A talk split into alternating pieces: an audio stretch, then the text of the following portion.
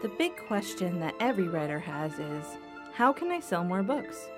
Or if they're not published yet, it's how can I write books that sell? But when writers approach selling books from a numbers perspective, they're missing out on the amazing relationships they could be building with readers through their stories. It's impossible to write books that resonate with readers when you're writing for money, because money can't read. But shouldn't writers be able to make a living with their stories?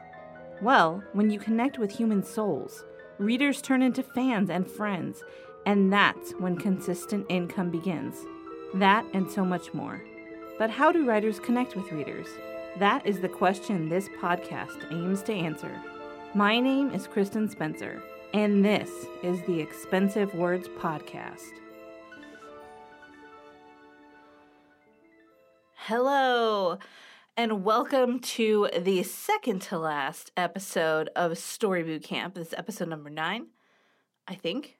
Uh, and in episode number 10, I'm going to review all the stuff we've done and then like give you a hint as to what you can do for self edits before you get your story to me where i'm going to edit it for you for free up to 5000 words um, until whenever i shut it down as of right now it's open ended so if you're like kristen you've been missing for like a week and a half i would tell you that. So two exciting things happened. The first is like not as exciting, but I turned 37 uh, this little, yeah, this week technically, and um, I was really excited to be able to celebrate not just with my immediate family, but Travis's aunt is here, and also my dad and my brother and sister in law and niece are here because my brother just moved down the street from me, which is insane and amazing. And so we've been like yeah, helping him. I've been like on Facebook Marketplace scouring for different kinds of furniture because he basically doesn't really have any. But if you're like, hey, Kristen, what did Travis get you for your birthday? Well, if you're listening, I'm going to tell you and you're going to be amazed. But if you're watching, I'm actually going to show you. So, this is what I got. And if you're listening, I am holding a Mondo vinyl posable figure of the Iron Giant, and he came with all these different things, like different faces. He has the car with Hogarth in it, and uh, if you keep tuning in, eventually on my mag wall behind me, you're going to see a mount with him holding Hogarth in the car, like he's giving him a ride. So he's amazing. Like he he can be posed. My favorite part is his middle. I love it. And then this comes off. He has a little Superman shield because, you know. Uh, and then it goes magnet on there because you are who you choose to be, right? Right, little little amazing Iron Giant friend. So I'm just gonna put him whoop, back there until his uh, mount comes, where he's going to be flying on my wall like amazing. Maybe I'll take off my Iron Giant paper art and put that somewhere else for a little bit while I have him there, but we'll see how I'm feeling. And uh, so today is the last day. We're going to get to the conclusion of our short story. And I just want to thank you for coming along on this journey with me so far. I am really uh, excited to get to the conclusion of Joelle's story, Alone in Nashville at Christmas. So let's go ahead and jump into that. Alone in Nashville at Christmas, Part 3. Joelle sat in an awkward half circle on a cement bench neck, uh, in between Harry and DeAndre as Chad, Matt, and Wilson sat on the other bench. Oh, I'm just, I can't read. But there's definitely a typo in here. There's definitely a typo in the first sentence that I need to edit. See, that's why I read it aloud. I'm reading it aloud to you right now. Uh, okay, Joelle sat in an awkward half circle on a cement bench in between Harry and DeAndre as Chad, Matt, and Wilson, who sat on the bench across from them, thoroughly questioned Joelle about this Ethan guy. Joelle poked her mac and cheese, chasing it around inside of her container with a plastic fork while neglecting to actually eat any. That's going to get cold, Wilson said. Pink orange liquid dripping from his cheek to his chin, he grabbed a napkin and eliminated the strang sauce. You should eat it now. I'm nervous. I know it's stupid because Henry already told me how cool it is that I don't care, but now that you're like real people with names, real guys with names, I feel weird. What if Christy was here? Would you feel weird eating in front of her? Matt knew Christy, as it turned out. It was a small world, or campus, after all. No, but she's Christy. I've known her for years, Joelle said. What about when you first met her? Henry said in between, stringing almost escaped coleslaw into his mouth. I guess not. But you weren't worried about trying to win her over? Oh, because you weren't worried about trying to win her over? Now it was DeAndre's turn. Uh, dude, take a bite, Henry added. I guess not, Joelle said as she silently stacked the yellow noodles onto her fork and put them in her mouth and chewed, pensively. They were getting cold. I mean, I didn't know she was pan at first, but I'm also straight, so. So you're just scared of anyone you might se- be sexually attracted to at some point? Chad was the blunt one, apparently. Isn't that super stressful? Yes, I hate it, if I'm being honest. I wish I could be more like Christy. She knows who she is and she's super confident. And I still don't know who I am yet or what I want to be. I'm a communications major, so I can choose from a ton of stuff, but it's normal to think about this stuff, but maybe you're thinking about it too much, DeAndre said. Oh, I lost my place. Ah, that's this awkward singing when I lose my place. Okay, I got it again. Yeah, because when you aren't thinking about what other people think, you can do normal things like eat your food. Henry pointed down to Joelle's container, which was almost empty now. Listen, guys aren't mysterious creatures, and we definitely don't think about all of this stuff as much as you do. But you noticed how I was eating my sandwich, Joelle countered. She has a point, Wilson said. Because the fork only girl, because Amanda made me think about it. I hadn't thought of it before, Henry said. I just thought she would like the food because it tastes good. But she didn't care about taste as much as appearance, apparently. I think we are all saying that you should just try not to think so much and maybe forget about Ethan. If he hasn't noticed how cool or cute you are, it's his loss. Matt shoved a giant bite of cornbread into his mouth. But also, maybe you freaked him out by trying too hard, Chad said. Dude, Henry said. She needed to hear it. Chad looked at Henry before taking another bite of his chicken strip. Yeah, I guess I did, Joelle said. But now what? I'm going to spend Christmas alone because I cared too much? That kind of sucks. And suddenly, without wanting them to come, tears pooled at the bottoms of Joelle's eyes. Oh no, she's going to cry, DeAndre said. Do something, Henry. It's fine, Dre. Let her cry if she needs to. It will make her feel better. That's what my mom always says. Henry is the sensitive one, Chad said. Are all guys this nice? Joelle asked as, she, as a tear escaped. Definitely not, Matt said. Excuse me. But I'm friends with Christy, and as far as I know, she doesn't hang out with jerks, which means she definitely wouldn't room with one. Ethan is a loser, probably. And you don't have to be alone on Christmas, Wilson said. We're headed to my house tonight. My parents are local. We were all going to shove into Henry's car, but DeAndre can drive too. I'm sure my mom wouldn't mind one extra person. And these losers can sleep on the floor in the basement, so you can have the guest bed. I already called it, Chad said. Joelle froze. That sounded both wonderful and terrifying at the same time. That's super nice, but I'm not sure. Henry held out a freshly napkined hand. Give me your phone and I'll put my number. I'll put in my number. We're leaving around 7. You have until then to think about it. Wilson's parents are awesome, though, just so you know. Okay, Joelle said. Their kindness had managed to dam any further tears from escaping.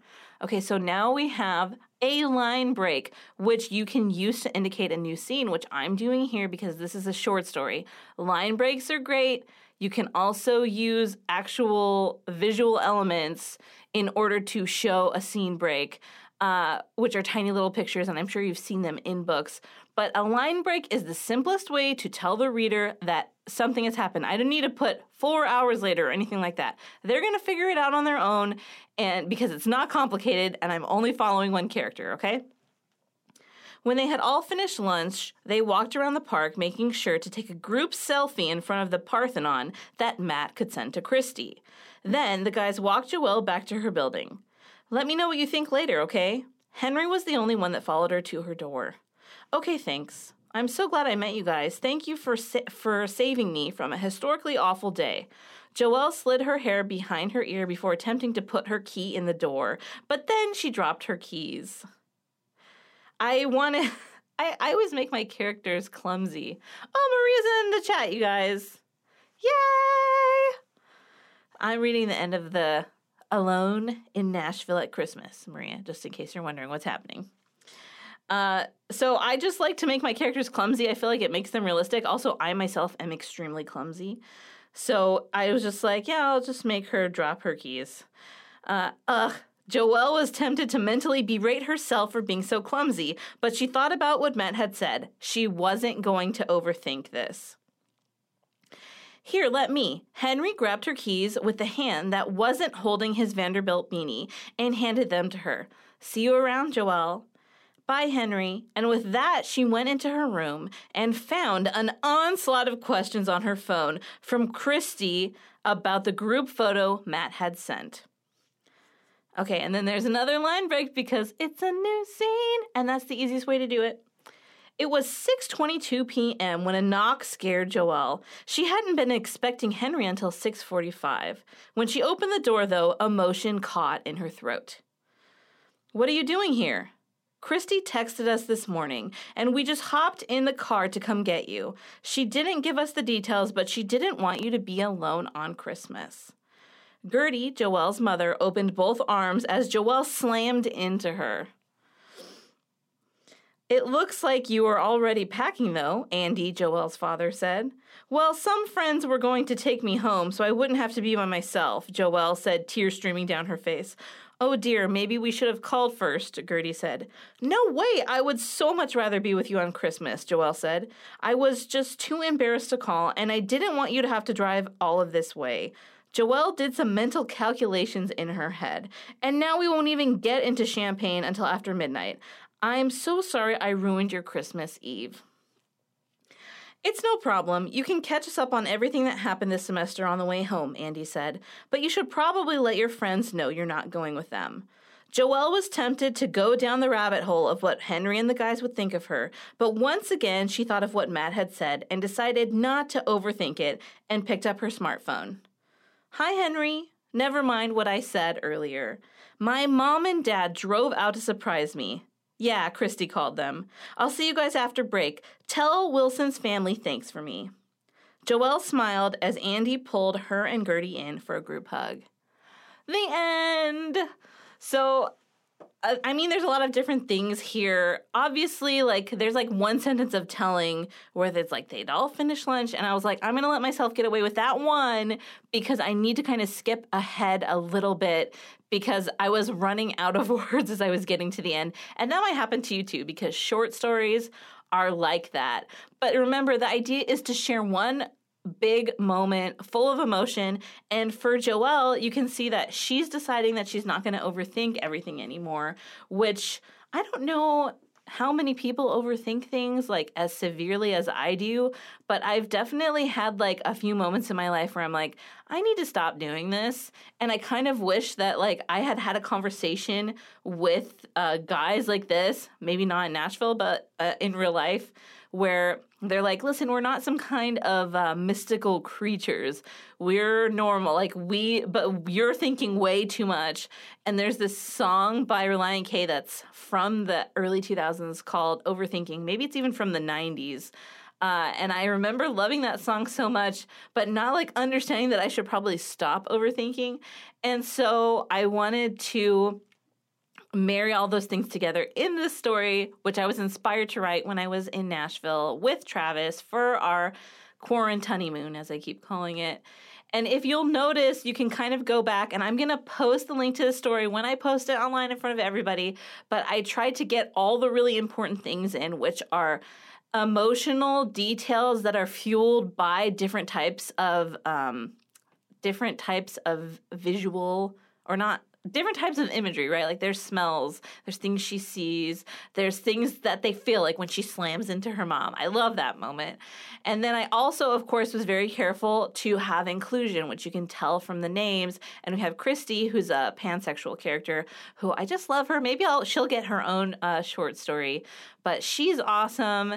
And so we have all these different elements. We have the complicated feeling she's having. We have Henry, who's like I mean, uh, when you're reading the story, you're like, is she going to end up with Henry? Because that would be so cool. But I didn't want to end it that way. I wanted it to end with like the family kind of love that we share, and also her realizing that, you know, part of the problem is me. And if you're like, well, Kristen, she didn't even mention Ethan, this guy who ditched her at the end of the story, I would say, yeah, I did that intentionally because I don't want her thinking about Ethan at the end of the story because then she's not learning from all this craziness that she's put herself through. So that was intentional. Uh, I had a blast writing the story. I hope that as you go forward and you write the end of your short story, that you will have as much fun, that you will be able to get the ending you want. Because remember, I told you at the beginning of this fictional series where we're like, okay, we're doing three chunks of short story that you needed to have an end in mind before you started writing and now you're going to execute it and it's going to feel so good. And then in the next episode we're going to go over self edits and we're also going to go over publishing options for putting your story out there whether it's on your own website whether it's on medium whether it's on wattpad. We'll talk about all those different options. And i'm going to give you a live link for my short story where you can go read it and i'm not going to tell you which platform slash platforms i'm going to publish it on because i haven't really decided yet uh, but I know I'm going to publish it. I know I'm going to link it up and send it out as like a Merry Christmas in my newsletter because it's a Christmas story. And I'm going to be able to interact with readers that way and to kind of show them, look, this is this. And also, I'm going to be able to lead them into Story Boot Camp where you already are because you're ahead. And you're going to get some Story Boot Camp buddies, and we're all going to work through this together. And I'm going to help you execute your stories. And I cannot wait to see what you come up with. This has been, like I said, so much fun for me. And uh, as I'm getting ready to ha- to transition into five books in five weeks. So crazy.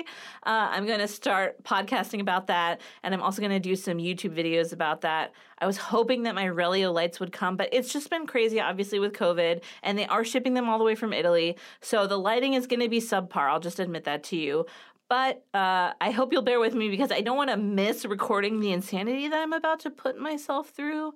And uh, it should be interesting. It should be fun. I'm really excited about these stories. I'm excited about your stories. And on that note, I will end it by reminding you, my wonderful listener slash watcher, that it is never too late to write the story of your heart. And I will talk to you next time.